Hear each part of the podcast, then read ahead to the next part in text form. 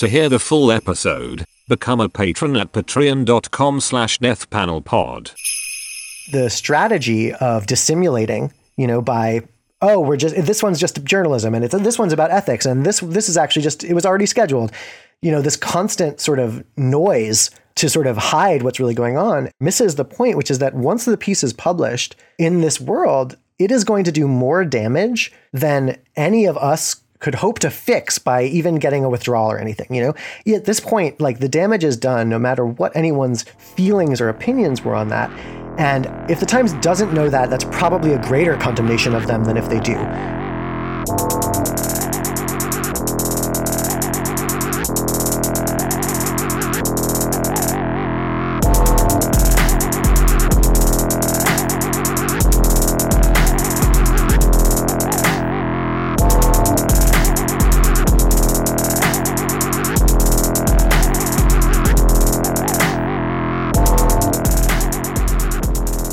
Welcome to the Death Panel. Patrons, thank you so much for supporting the show. We couldn't do any of this without you.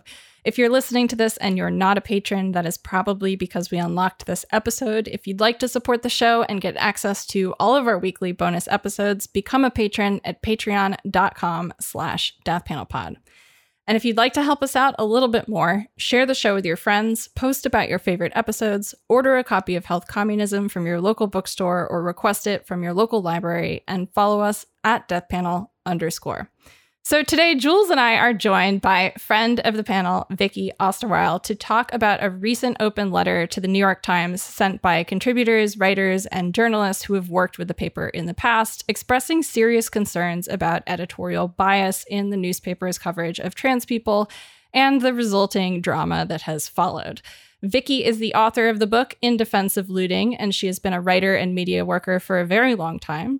She is currently working on her next book called The Extended Universe, coming in 2024 from Haymarket. Vicky, welcome back to the Death Panel. It is so great to have you back on the show. Oh my God, it's so nice to be here with you and, and Jules, even if the circumstances are, um, as often, unideal. I'm always we're always finding ourselves in this position and having to apologize. You know, you come spend an hour with us having a lot of fun raging about the worst thing that you could possibly talk about right now. So Yeah, exactly. That's the brand. exactly. Got to stay on brand. So, all joking aside, to just sort of set the stage for a moment, as we have been covering on Death Panel for a very long time, the New York Times has played a large role in laundering anti trans narratives at the very same moment that the United States has seen an explosion of anti trans legislation at the state level, especially for youths. And conservatives have also openly stated that they are targeting kids because it is an easy argument against trans care in general, and the first step in a larger goal of banning all transition care in the United States. Now, on the morning of Wednesday, February 15th, a group of New York Times contributors, writers, and journalists sent an open letter to the paper's head of standards, Philip Corbett, calling out the paper for, quote, following the lead of far right hate groups in presenting gender diversity as a new controversy warranting new punitive legislation. As the open letter notes, over 15,000 words of front page Times coverage debating the propriety of medical care for trans children have been published in the last eight months alone. The bottom line here is that the Times has clearly staked a position that is harmful to trans people and is holding its coverage of trans medicalization to very different standards than other issues. And the response to the letter has been pretty hard to watch play out. It's also worth just stating, because accusations of bias are all around this issue and sometimes at the center of it, our coverage of the New York Times was actually cited in the letter, um, specifically an episode that we did with Jules before she was on the panel um, about a piece cited in the letter written by Emily Bazelon um, in June of 2022 that was both harmful and historically inaccurate. So, just to start us off there, I can't even really begin to capture the full context of, of the situation in an, an, an opening um, frame like this, but we should lay out what the letter was, what some of the points that were made inside of it, and then we can get into things like the response after that, you know, from the newspaper managers and also from some of the usual suspects like Matt Yglesias, Jonathan Chait, Jesse Singal et al. I think rather than let the haters have the first word here, you know, they've spent the last few days oscillating uh. between freaking out about journalistic ethos and then doubling down on anti trans bullshit. So I think we should spend some time doubling down ourselves and lay out, because it always bears repeating, you know, what exactly some of the issues are with the New York Times coverage of trans people and trans medicalization specifically. You know, while the accusations that this open letter constitutes a bunch of freelance writers bullying a giant, hugely powerful newspaper are categorically hilarious, like objectively funny. Personally, I think it's better to privilege the very valid critiques um, that are contained within this open letter before we engage with the sort of secondary and tertiary pundit brain bullshit that has reverberated and really drawn attention away from like what the actual critiques are. I think you mean tertiary B. Um, tertiary. sorry, exactly. that's terrible. You shouldn't have invited me. This is what happens. Such a good pun, though. Uh, yeah, yeah. Um, it's about ethics and medical journalism, you know? Um, oh. No, but uh, I mean, I, I don't really want to speak for too long because I think, you know, basically so much of my understanding comes from, you know, for example, that show, like the work y'all do here, Jules, your work is so important here. Um, but I think, you know that that one of the things that's really um, that that I want to say about the letter is that it was really quite measured and um, and yeah. and polite mm-hmm. and refuting refuting points and asking for a lack you know for appealing to the New York Times' own standards, right? It was not um, a sort of radical cri de coeur, um, you know. But I think I think Jules, I mean, if you don't mind me tossing the hot potato, I think you'll do a great job, sort of summarizing that letter if you if you're up for it. Sure, sure. I'm very happy to. Um, and, you know, I was happy to sign the letter as one of the now over, I think, 1,000 contributors yeah. to the New York Times. Um, you know, I've been both a source, you know, for a number of different stories um, over the years. I've also published an op ed at the New York Times. So it's like, you know, the the context of the letter is actually professional, right? This is a letter put together by contributors, people who have worked with or for or written or published with the New York Times. And it's addressed to the standards editor, right? So it's an mm-hmm. open letter, but it has a very particular um, professional context. This is a group of journalists and then other folks like myself, who are you know, sort of part time journalists, but certainly contributors in a broader sense, um, that are raising questions around you know, sort of the fairness of coverage and really questions about the practice and ethics or the craft of journalism, right? And so, you know, that's why the letter is really quite narrowly tailored in that way. It talks about the New York Times' own editorial guidelines, which in particular demand that reporters, quote, preserve a professional detachment free of any whiff of bias.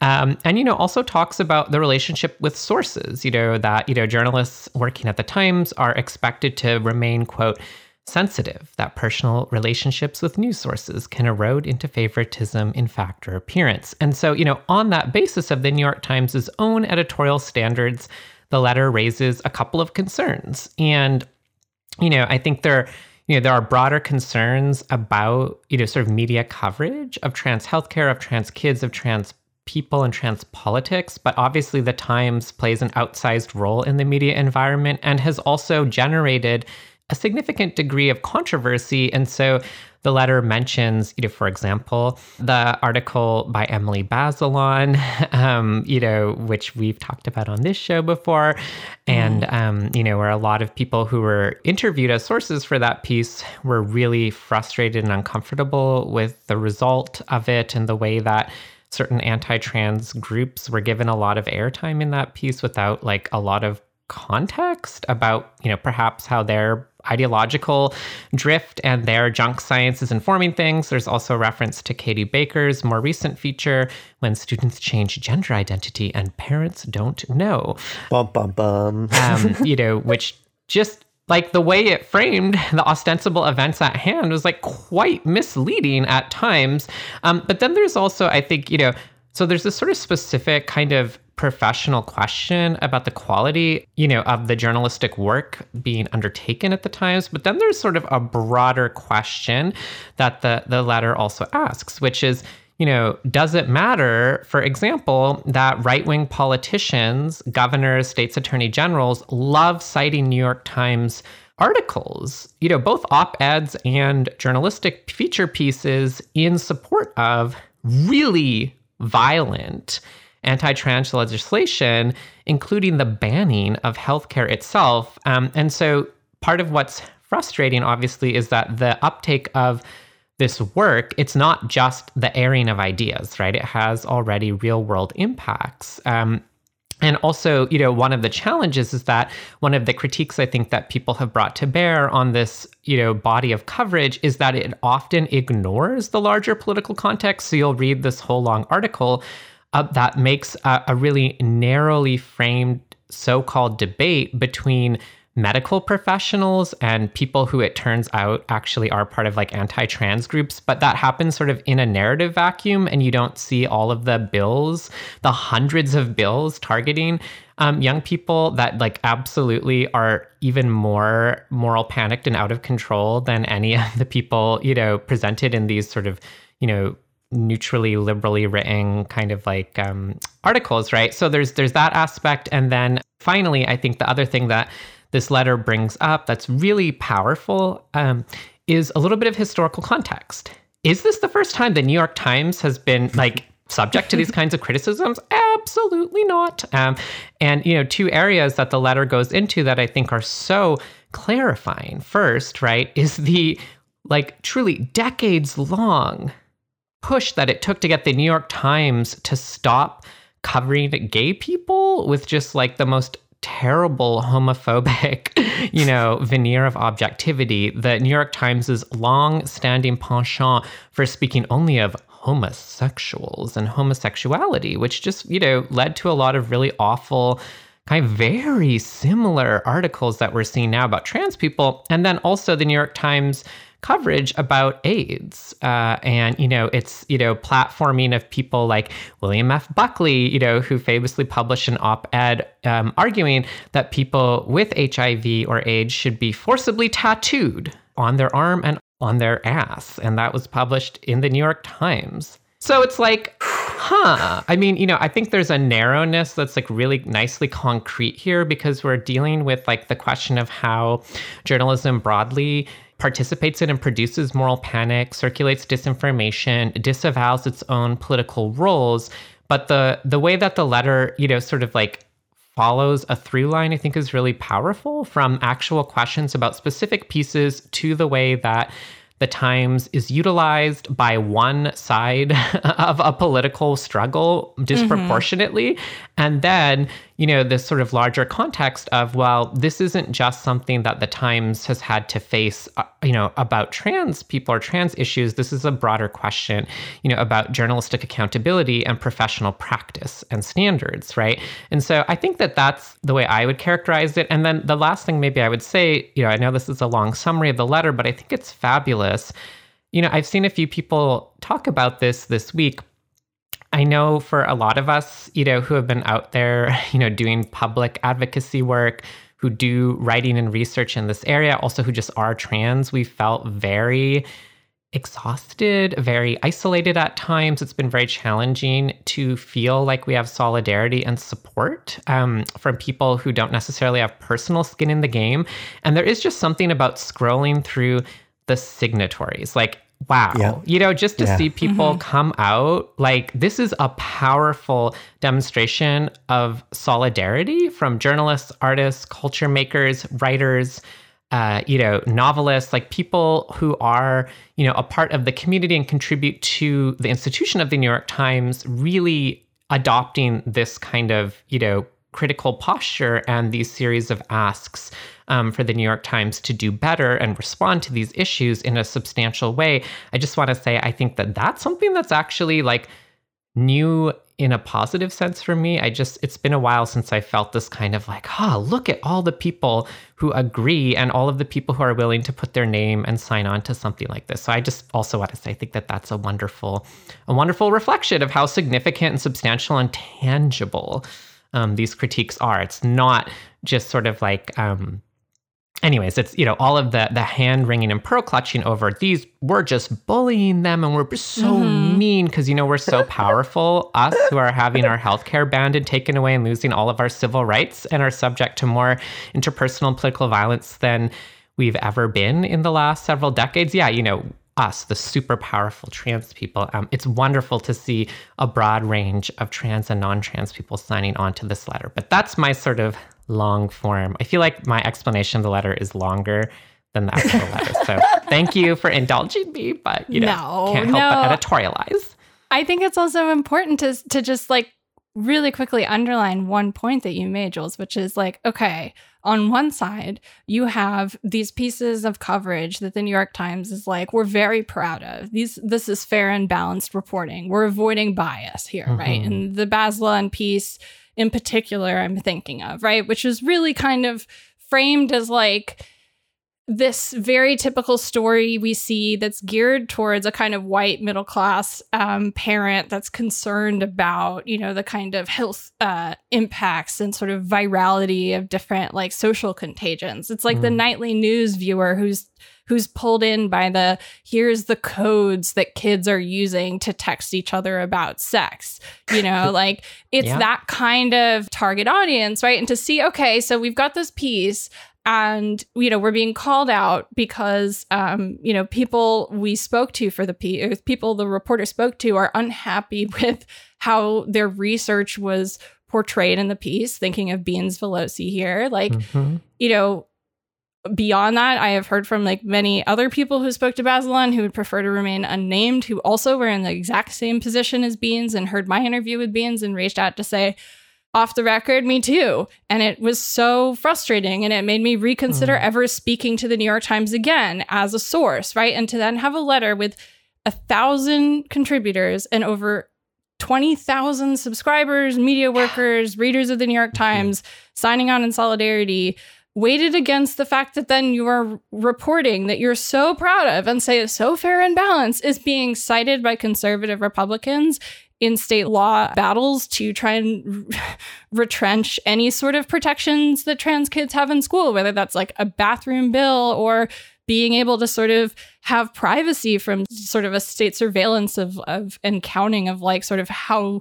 many trans kids are are popping up like Texas is doing, right? It's this kind of like absolutely ridiculous comparison if you actually lay out on the table you know what the two sides of sort of use value and critique are and to think that their response could be no no we're very proud of this reporting Yeah, and and I think that's really great. And, and Jules, yeah, I also I found myself scrolling those names multiple times. I also experienced that that way.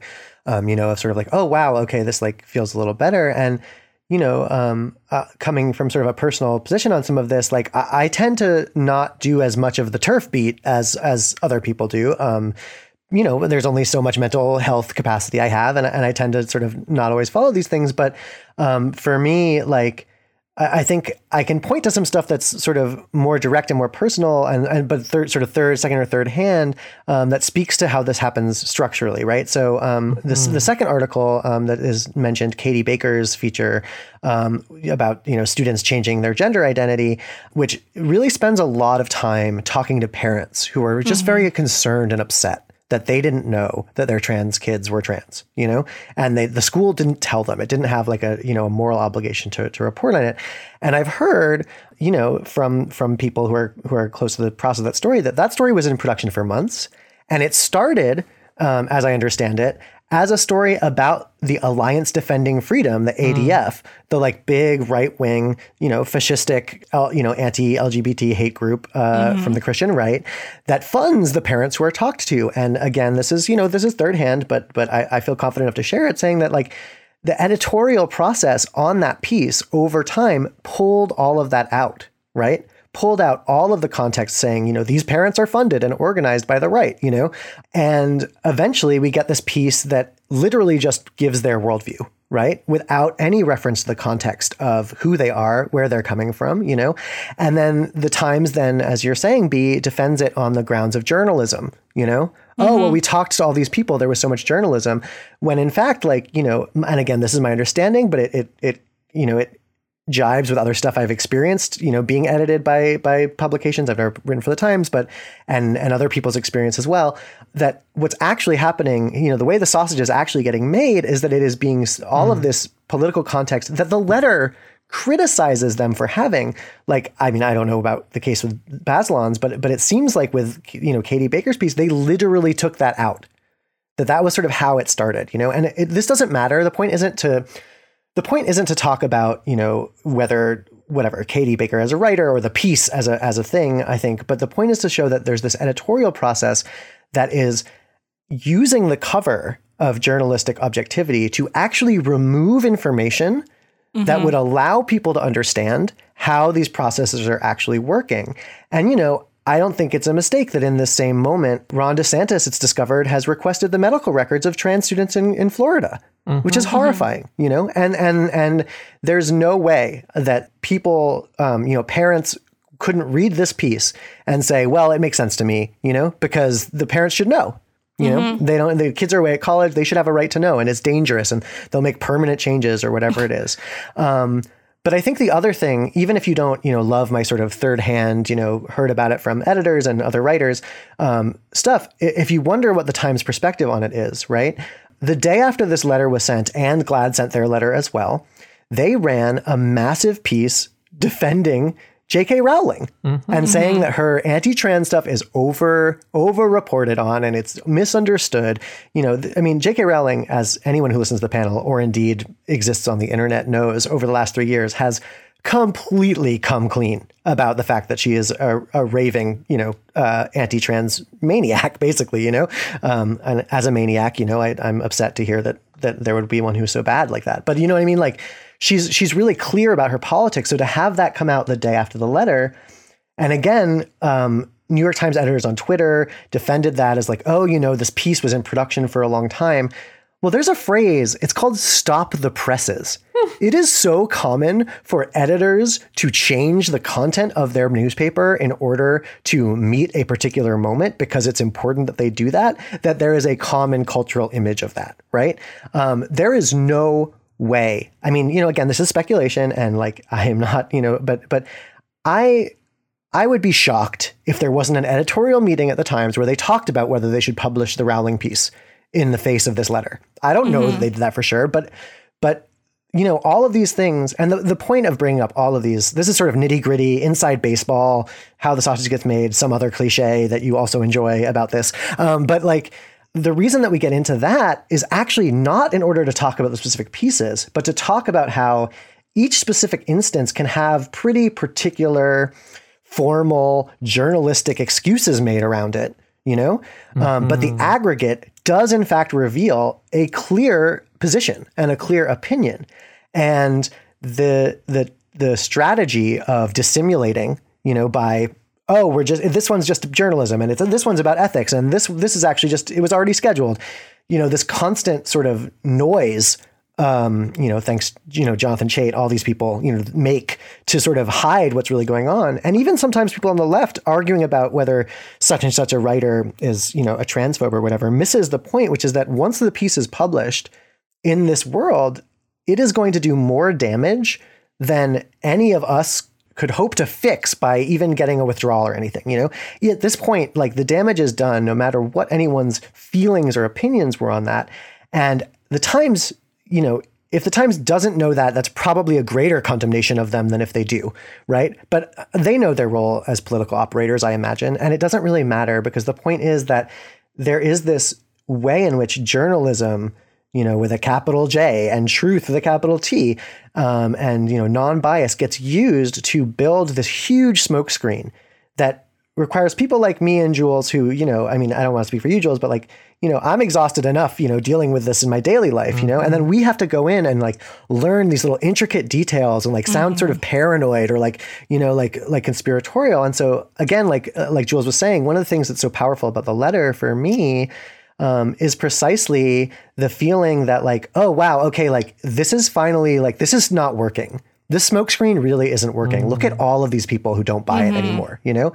And I think like, you know, I mean, not to whatever big up y'all too much, but I do love your show and, and listen all the time. And like, you know, Aww. I think the work that you do and the work that that that um, folks like like you know um, Tom Scocca, who wrote the piece about the fifteen thousand words the 15, and did all that 000. research. Yeah, mm-hmm. all, all, these people, all this work, it's starting to have an effect. And I think mm. part of why I wanted to, you know, I wanted to come on today, not just because I just had in the hot gossip, you know, but I also wanted to come on today because, um, because I, I do see that like it didn't work for the Republicans in the midterms. it wasn't an effective electoral strategy. And so if it starts to fail also as an ideological strategy in the long term, that does give me some hope, even though in the short term, here we are having this conversation again, you know, mm-hmm. and, and that's really frustrating.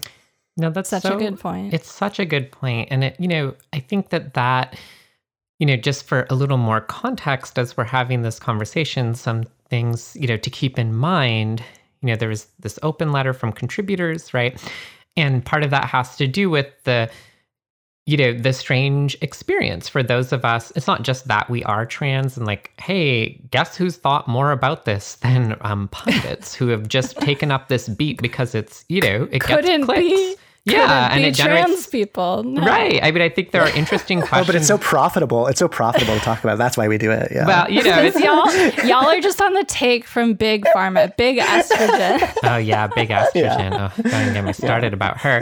But yeah, you know, seriously. part of part of what was so frustrating, you know, in the response, in the initial response from the New York Times was first, you know, there was um, a statement from Charlie Stadtlander, director of external communication, which just actually made f- a factual error. Um, you know, it conflated this open letter from New York Times contributors with the letter from GLAAD, which you know both letter you know both both groups writing letters were aware of each other but like they're not it's not the same letter they weren't coordinating GLAAD did not deliver the contributors letter to the times but the times statement um, from stadtlander like says that that's what happened which is just as a matter of fact untrue right? And but the reason that the statement makes that claim is then to go on to say that, quote, GLAAD's advocacy mission and the Times journalism mission are different. And there's this immediate wedge being driven in the response, um, which is a wedge that's also picked up in an internal memo from the New York Times sent to its staff, right, which also advised them that they absolutely cannot participate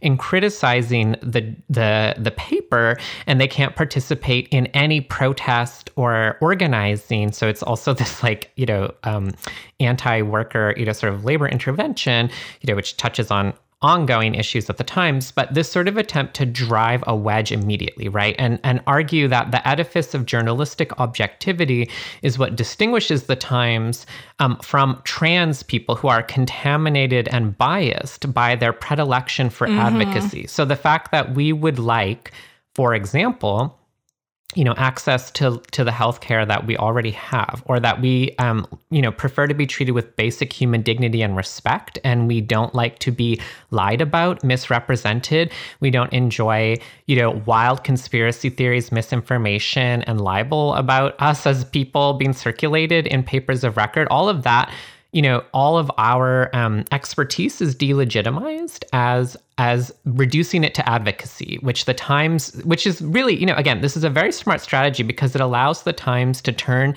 its professional deficit, its lack of trans people in the newsroom, its lack of its lack of interest in hearing from trans experts and turn that into a positive value. Oh no, actually we are objective because we don't we don't we only publish you know non-trans people's takes on this mm-hmm. right? Um, and you know that i think is really you know kind of at the crux of where you know what you were saying vicki it brings us back to this structural dilemma right? It's like i you know i'm tired all the time. I'll always be tired. Um, but you know it's like i'm not mad at individual journalists. Honestly i don't care what their motivations are. Mm-hmm. honestly like i really don't even I'm not personally mad at Pamela Paul or Jonathan Chait. I mean, I could be mad at them, but like that's not the site of my critique, right? Um, it's not that I want their speech silenced or I want them, you know, this or that, right? It's actually a structural, impersonal question about the role of journalism and journalistic ethics and the sort of structural role that the Times is playing in magnifying a certain story about trans people that is one on its face incorrect, right? Like every time I read these different stories, you know, as someone who is an expert in the history,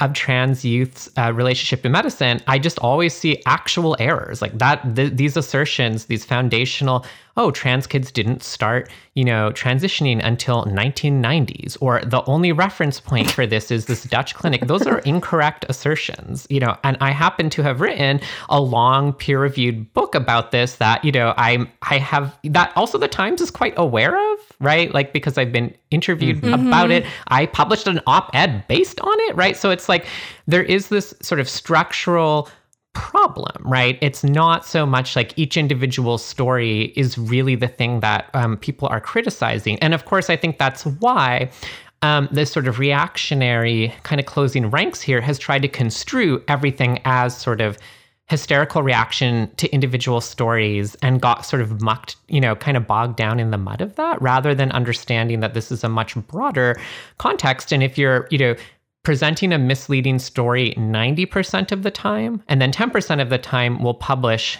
you know decent pieces right like it's been interesting to watch mm-hmm. the occasional well-written piece get published recently and and it's like that's great. But you know sometimes it's also very concerning. Like you know jamelle bouie had that like excellent op-ed and that had the word trans in the title. And then like a week later they removed the word trans from the title. Like they mm-hmm. literally detransed the headline. Um, and so it's like okay. Or like they hired you know david french you know as a columnist who's like sort of known as rabidly you know like you know almost evangelically anti-trans and then like didn't renew the contract of jennifer finney boylan who is a trans woman and an incredibly accomplished you know writer um, who like has a book on the you know bestsellers list at the moment you know at the time. So it's like there are these larger decisions that in the aggregate have impacts and that those impacts are the impacts that people are calling attention to oh, regardless of any individual journalist's work or, you know, regardless of any individual story, there is a broader um, unfolding that has also, we can track over time, right? The anti trans bills have mm-hmm. gotten worse, they have proliferated. We are sitting here in the middle of February, and we have more anti LGBT and anti trans bills proposed in this first, you know, six or seven weeks of the year then we had all of last year, and last year was already a record setting year. We're at over 300 pieces of legislation. And so, if the paper is contributing to an environment where there's an accelerated targeting of a vulnerable minority, and it's not even incorporating that aspect into its own coverage, well, then that 90 10 or whatever that number really looks like is bias. Um, and so, like, mm-hmm. you know, mm-hmm. mobilizing journalistic objectivity and saying that the only people who are biased are trans people is just on its face absurd. Um, but it's also absurd in the context of this letter because when you go and look at the list of signatories, we have broad based support. It's not a bunch of trans people who just got together and said, Hi, we're trans people who are mad about how the New York Times writes about us, right? It, I mean, which would have been fine, that, but that's a different form of advocacy, right? This is a bunch of professionals, some of whom are trans, but many of whom are not, who have serious questions about the political bias built in structurally to this institution in a broader media environment where people are being endangered. And so that's where something like the Pamela Paul piece for me, right? I, I, I'm I'm neutral on like the J.K. Rowling industrial complex of like hot takes and pieces like whatever, you know. But of course, you know, it's interesting that a defense of her would be published, first of all, in the wake of the the killing of a trans teenage girl yes. in the UK, you yes. know, in an environment yes. deliberately stoked and funded, you know, philanthropically by J.K. Rowling, but also people were watching on Twitter this past week the way that Rowling, who is a billionaire, let us all remind ourselves, is, you know, able to make use of the United Kingdom's particularly low standard um, of proof for libel in order to basically go after you know people with very small followings on social media threaten them with a lawsuit and then get them to recant and apologize to jk rowling personally for say you know raising the question of her links to far right groups that have open sympathies with um, contemporary nazis right? And it's like okay so what is danger, right? The danger that, you know, Pamela Paul contends, again, it's like we can debunk it in the context of her article, but in the larger media environment, it's like, who's really in danger here? You know, a trans kid was just killed in the UK, um, and J.K. Rowling is also like, you know, effectively utilizing her wealth to silence her critics. So hold on a second. And then the New York Times is considering that as a vulnerability that shows that trans people have gone too far. I mean, hold on, right? When we zoom out and look at that, then I think it's Right. pretty It's clear really what's what going on. Exactly, yeah. And like as the unhinged anarchist with um, less professional worries, um, I can sort of say that like it looks pretty clear from my vantage point that um, J.K. Rowling has responded to the murder of Yes. uh, uh, um, in the UK by making sure sympathetic coverage is happening to downplay her potential role in it. Um, and you know that is um, purely a theory of mine and is not a fact. And I am not claiming that is true, um, dear lawyers who are listening. But um, you know, I think also like that's exactly right. That that the reason I brought up the Pamela Paul piece, um, although I you know. s- s- Um, what is it? Vented some spleen about Rowling uh, as I did it, but the reason I brought it up was precisely because of the way it functions structurally in the moment, right? And like this is the sort of thing that um, that you know you're pointing out so well, Jules. I, I exactly agree with that. There's this this way in which journalism gets used as a as a shield for um, a certain kind of very very obvious political action, right? And you know, I, I I've I sort of made a joke about it earlier, but I, I kind of want to bring it up. But please feel free to like cut this if it's not really relevant. But like, um, you know, in in in 2014, like I don't know if people. I mean, I'm you know I'm an old. I've been doing this stuff for a while. Like if people remember GamerGate, like which which is widely recognized as having given birth to the alt right. Um, GamerGate successfully um, managed to maintain cover for itself for months and months by just yelling over and over again, it's about games journalism, it's about ethics in journalism. That was a slightly different case because it was sort of a bottom up, you know, internet troll thing. But like, as someone who was writing sometimes about video games at that time, I watched journalists who I liked, you know, games journalists sort of both sides it because they just insisted on the existence of journalism as they went on to destroy the careers of trans and queer and people, women of color in the game space, you know? And it took years for, for games journalism to recover from the damage done. And I, I don't know that it really even has, frankly. Um, And obviously the, um, you know, worse than games journalism, that was how much of the alt-right found each other. Right. And like, so stuff like this that feels maybe a little like nitpicky or, or small, these cultural moments, like they grow, they bloom, they turn into in the street political or or it doesn't need to be in the street. I don't want to make that hierarchy, but they turn into like real political movements. And I think that's what the letter does so well, as we've said, is like you can see, and as Jules, you've pointed out, all of these bills, the way that this stuff snowballs, but it all snowballs on these grounds, this very, very tenuous grounds of we're just doing journalist objectivity. You know, we're just doing journalism. We're just covering both sides. Look, there's a debate happening in public, and we're just reprinting the facts of the debate. You know, and you see, you, you and then you know, you spend your time saying those aren't the real facts of the debate, and you get angry, and they just keep doing it, and then eventually, like, it doesn't matter anymore because the power that has been put in motion um, has enough overwhelming popular strength and enough um, structural and institutional legitimacy that you know you can cite it in a bill, um, you know, in a Congress for people who. Again, this is, you know, politicians tend to be some of the least well informed people you'll ever meet. Um, their aides often know things, but um, politicians are often, you know, they, because they are handling so many subjects, um, they are often uh, know very little about any of the things that they're legislating on, right? And so, like, being able to have a dossier of New York Times and the Atlantic and you know whoever whoever else you know um, articles saying, look, here are all these parents who are concerned. And it doesn't point to the political foundations of that, or who's funding those parents, or why those parents in particular are being talked to, or as the letter points out, or and and Tom Scocca points out, the hundreds of parents who are happy with their, you know, the the vast majority of parents who you know, like their kids and are happy that they're thriving, right? Like those parents don't get front page stories. Um, and so like, you know, it, it's, it's how, um, it's, it's, we're watching a sort of red scare, you know, kind of, uh, style of political, a fascist political campaign be built through these institutions, um, that, that hide behind a kind of liberal evocation of truth, um, and, and objectivity. Well, and also just to sort of bring in this quote from uh, Jo Livingstone in Hell Gate, um, New York, which is a great little independent publication. She's one of the people who was sort of involved in um, some of the original drafting of this. She said, quote, I think that the Times has used the deniability of we're just reporting the news to kind of protect itself from itself. I believe that there are editors at the New York Times who believe that they are covering this issue properly, that it is in the public interest to present both sides. I think one of the really key points that I want people to feel hits home is that there's no real separation between the way that we use language and the idea of neutrally covering a subject.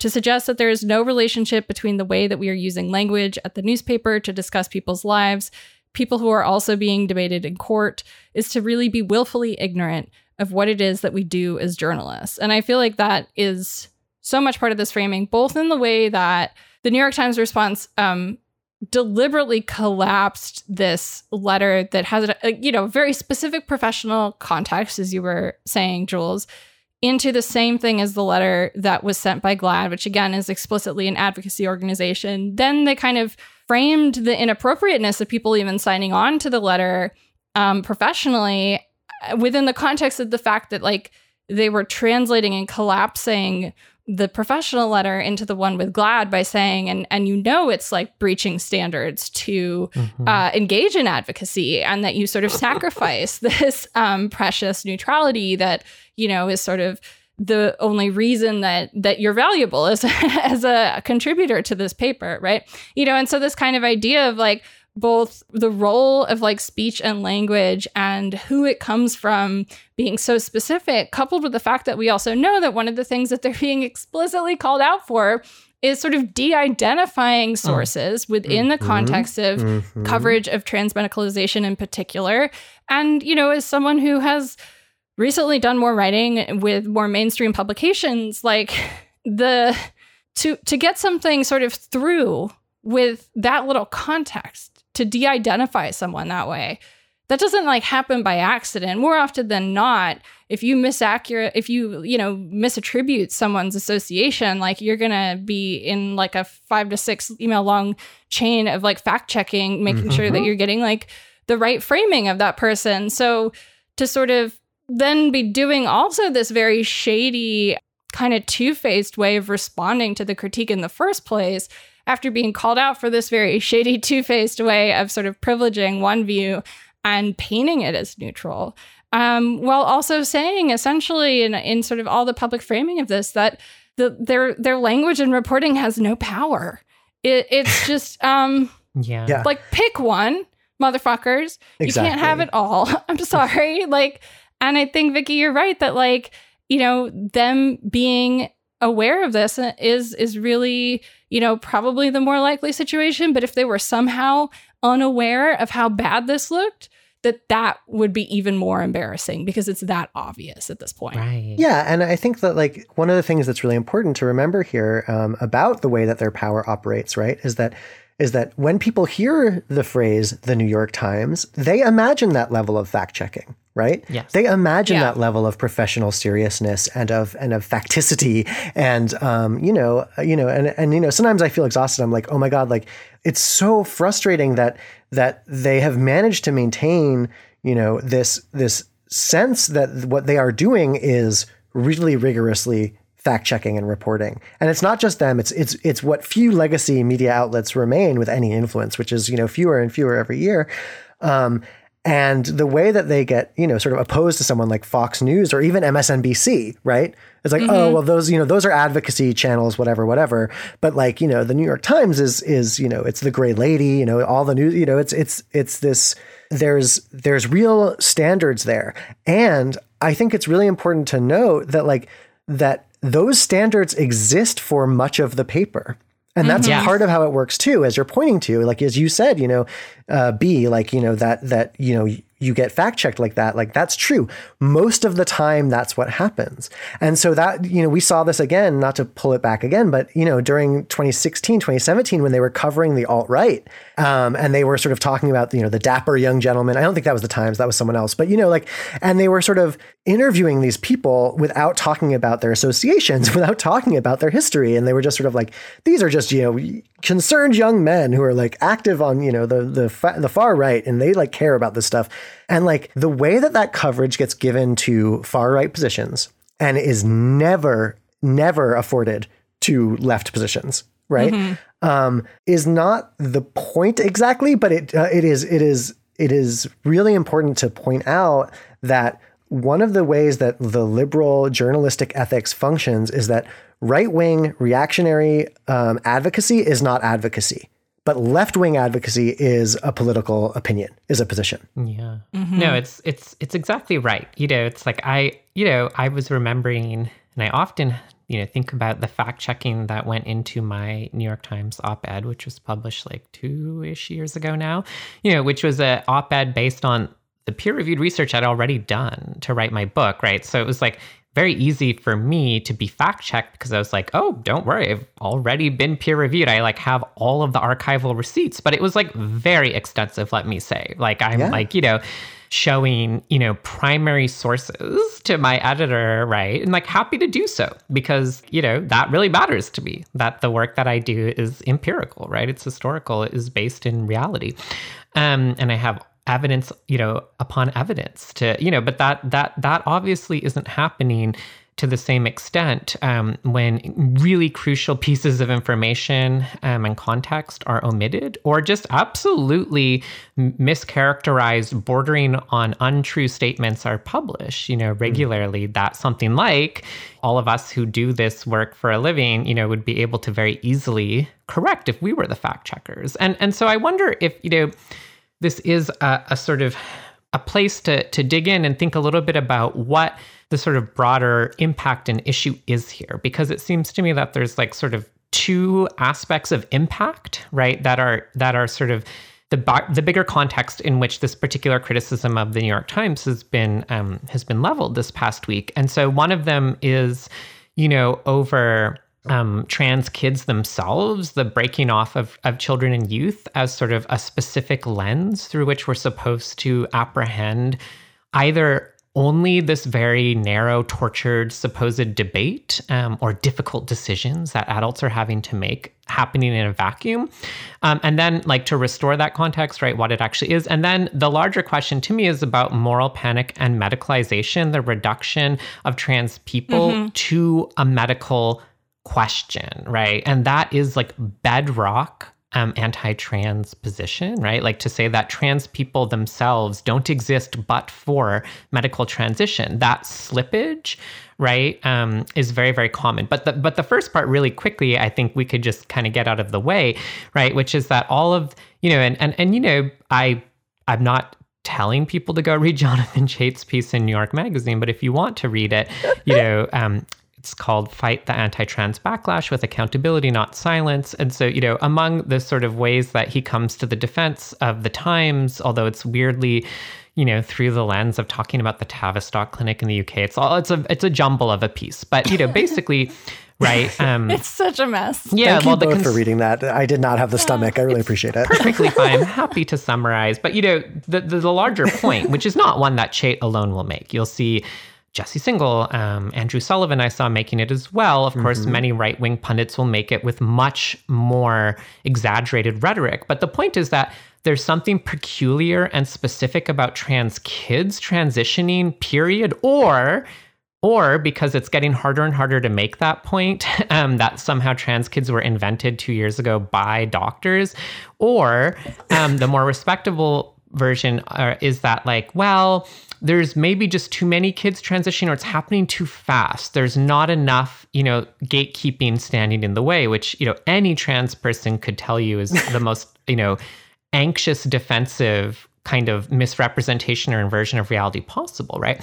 But all of this is premised yeah. on the idea that there's something unique and legitimate about isolating children and young people. And the larger politi- political context of the past year you know, completely gives lie to that assertion. And that has to do with the fact that all of this legislative push to ban, criminalize, and administratively um, defund or destroy gender affirming care for young people is now being followed up immediately, as predicted, as also admitted by some of the right wing interest groups um, driving this push those bans are now being pushed up into adulthood, right? We saw bills mm-hmm. starting within Oklahoma attempting, you know, bans on gender affirming care up to the age of 25 or 26. And, you know, it's very clear that it's not actually about kids, right? That ostensible um, rationalization or justification is demonstrably untrue because the same arguments are now being used to say that,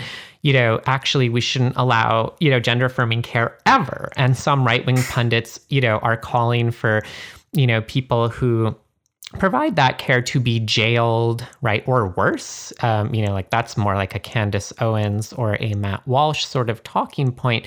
But in any case, right, the idea that there's something unique to kids here is falsifiable. You know, on its own merits, right? Like, again, I'm always happy to be like, um, trans kids have existed for a long time and have been transitioning for a long time. It didn't just start with the Dutch clinic. And the fact that you're interpreting a small relaxation of access as a sudden um, explosion in young people actually transitioning is really an assertion with no evidence. And, you know, lots of other sort of debunking people who kind of can do that you know, really professionally, almost in their sleep, have pointed out how much these assertions that there's something about kids, particularly, relies on all of these obviously untenable anecdotes about all these sorts of wild ideas about what's going on at gender clinics and all these yeah. kids basically being pressured and forced into hormones mm-hmm. and surgeries just like absolutely the most like made up thing. I mean, it just is you know, satanic panic again, like, oh, yep, so exactly. Yeah, a friend of a friend of mine told me this wild story that is kind of hard to believe, but yeah, it's because it's not verifiable. It didn't happen, right?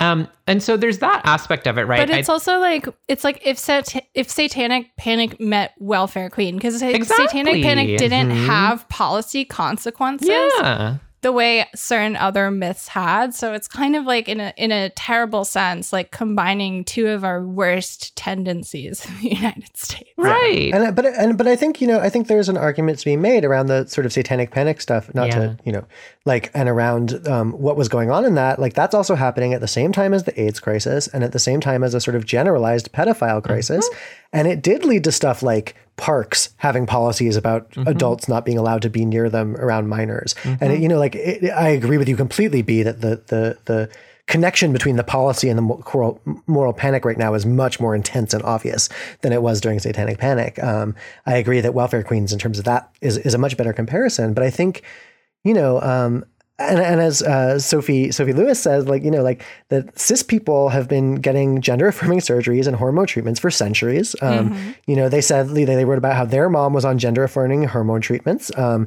you know, most cis women who go through menopause will be afforded the opportunity to take mm-hmm. estrogen, right? Um, another uh, you know um, fact about sort of this sort of myth of the of the sort of gender clinic being so magical um, if a cis man has is having intense testicular pain, he can sort of walk into a clinic and be like, it's, it's rare, but he's like, look, you got to take these off. Like he can get an orchiectomy, right? He can just he can have yep. them his his testicles removed if they're causing a lot of pain. But if a trans femme wants to do it, you know, there are these crazy obstacles to that, you know. And if you were to know that and go in and just say, you know, like just pretend to be a cis guy and get it out, like you can get it done faster, right? So mm-hmm. the idea that you know, as you're as you've you know so well pointed out, Jules, that like that this is. um this is this broad this this sudden explosion of access it's like it's a fantasy it and is. it's a fantasy on the part of the of the um, of the reactionaries because i think they are terrified the of the reality that their that their gender identity is actually is actually that simply constructed. Yeah. So they project the fantasy in this reverse way where it's like kids are just confused and they're peer pressured and you know they played too much doom so they shot up Columbine and their friends smoked weed and now they're addicted to crack whatever the myth is, you know. It's sort of this like this this projection of their own anxiety about how easy it would be for this system to crumble, right? right. Um, in an individual's life because ultimately it is just a series of ideological ideas maintained by cultural and state power, right? Um, yeah. And so I think like, you know, to, to broaden out again a bit, and I, I know I'm all over the place here and I apologize for that, but like to broaden out again, like, you know, the fact that this is happening in the same moment as the Roe v. Wade and the abortion bans are coming into place is like absolutely, and so many people have pointed this out, but is like absolutely part of what's going on too, which is a generalized attack on bodily autonomy. And one thing that I think people aren't necessarily speaking to, I think, is the way that that attack on bodily, except for Death Panel, because y'all are fabulous, and I'm so honored to be here. You guys like help me think this. It's it's so hard to like be on this podcast and not just listen to you two and be like, uh huh, uh huh, like I'm at home listening to Death Panel, but like no, I have to talk. I actually have to talk. Um, but yeah, um, I think that like it's connected to the bodily autonomy of the pandemic, right? That like that bodily Mm, autonomy has become an active biopolitical weapon, and more than that, and this is a thing that is my particular, you know, uh, hobby horse, I guess. It's a response to the 2020 uprisings, and Mm-hmm. the 2020 uprisings made it basically impossible to talk about race in the way that white supremacists would like to. You know, Mm-hmm. um, and the loss of Trump and the sort of the collapse of his coalition and the failure of J6, like, and and even them, even Trump already, like they were switching towards Q. They were sort of obscuring their open racialist, you know, remarks already um, because of the because of the flavor. And so I think like what what is happening here is that attacks on bodily autonomy via trans children, um, via gestators' right to abort, um, and via the right of the disabled or the immunocompromised, or just those who don't want to be sick to not get sick. The attacks on those three vectors have proven a much more successful wedge ideologically than attacking the movement head on right? And so like there's this interesting moment as I see it, I think, and again, this is very pie in the sky, but like where we are the counter revolution against the, you know, the abolitionist uprising of 2020 has largely looked like attacks on the bodily autonomy of queers, children, and um, you know, people with uh, ovaries and people who are disabled. And I think that that's again, you know, I'm a ranting paranoid whatever if, you want to say that, but like I think like I, I think that the way that all of these things are connected and the way that the load bearing thing here is so often like this really silly debate about whether someone's sources are real or whatever like the silly the silly journalist debate how like if you just sort of pull on that thread like suddenly you're talking about or at least I am suddenly I'm talking about um, you know like police precincts on fire um, and how this is how liberals are responding to that and putting trying to put that cat back in the bag. It's maybe that's just a provocation for someone else to think about. I certainly, you know, it's just something on my mind. But I think the way all this stuff gets interconnected through biopolitics and through the pandemic and through trans issues and through um, bodily autonomy issues in general, like I think that's been this amazing contribution that y'all at Death Panel have made to, to my understanding of the world. Um, but I also like it's really important to connect all these things so that we don't get stuck in, you know, arguing about whether such and such a journalist is a transphobe or whatever. They might be, they might not. It doesn't matter. Exactly. Yeah, like who cares? Right. The result is the same. Those words are out there in the world and they will be used to socially reproduce things that are going to like result in furthering this agenda. So it really doesn't matter where they're coming mm. from. Like who gives a shit? No, it's Exactly. not important, right? But that logic of policing that you were alluding to, Vicky, I think we can mm-hmm. see it. Again, so much of the work that I think, um, you know, we've had to do is just like connecting dots. It's just drawing horizontal lines, right? So if the Ron DeSantis administration in Florida would like to collect data on teenage girls' menstruation in the context of school sports, right? Well, one way to grease the wheels of that very, you know, alarming intrusion um, of the state And into frankly, super creepy and like Yes. like predatory, right? Obviously, yeah. but it's creepy Very and predatory. gross Christian. Yeah, but right alongside collecting data on trans kids, like that, it, it is it is a vice versa situation, right? It's the same Yeah. thing where you know in the uh, rhetorical defense of the gutting of AP African American Studies, right? DeSantis will say, "Well, we have to get rid of this content because it includes queer theory," right? I mean, the the interchangeability here is not just convenient. It's about how state power generalizes a kind of policing, or you know, the thing that I, you know, will occasionally call like the cisgender state. The state trying to become cisgender. It wants to create a kind of gender police structure and carceral structure, right? That like you know, it makes um, extreme bans on abortion work much better. They're the same legal arguments, right? Like the Dobbs decision has been used um, by state's attorney general in Alabama, you know, to argue in federal court for the applicability of bans on gender affirming care. Because if there's no right to abortion in the deeply rooted in the nation's history, as Justice Alito put it, then there can be no right to, to gender transition deeply rooted in the nation's history. These are the mm-hmm. same struggles. But of course, the way that they're sliced and diced in terms of coverage, right, refuses to draw those links. And that, I think, right, again, is where we, the structural point of view can actually get us out of the weeds, right? Not just yeah. of, you know, speculating on the motives of particular journalists or editors because yeah i don't think that that's important at all but also getting out of the weeds of just debunking misinformation all the time which like i you know we've become really good at as a kind of critical culture but i think debunking has somewhat I mean, there has to be a time and a place for it, right? And so I, am wondering if the kind of other big plank here, I think like we've, you know, we we've done a good job sort of tackling why the the concern trolling over childhood is a ruse. But I think the broader issue for me that remains unaddressed and that drawing these horizontal lines would address, right? Is the continued moral panic around trans healthcare per se as a way of collapsing trans people's lives into a matter of medicine. That is a form mm-hmm. of political domination historically. Like, that is what the entire history of trans medicine as a field is about. And trans people's memories and ongoing experiences with medicine is that um, subjecting us to the authority of diagnosis and actually the the panicked but like liberal, ostensibly gender affirming expansion of biocertification processes to determine mm-hmm. the correct mm-hmm. kinds of trans people, right? This is where a lot of the hand wringing actually comes down to is that pundits are pretending that, you know, the biocertification process isn't rigorous enough. To hear the full episode, become a patron at patreon.com slash deathpanelpod. You'll get access to this and the rest of our catalog of patron-only episodes and be the first to get a new patron episode every Monday when it drops. With love, The Death Panel.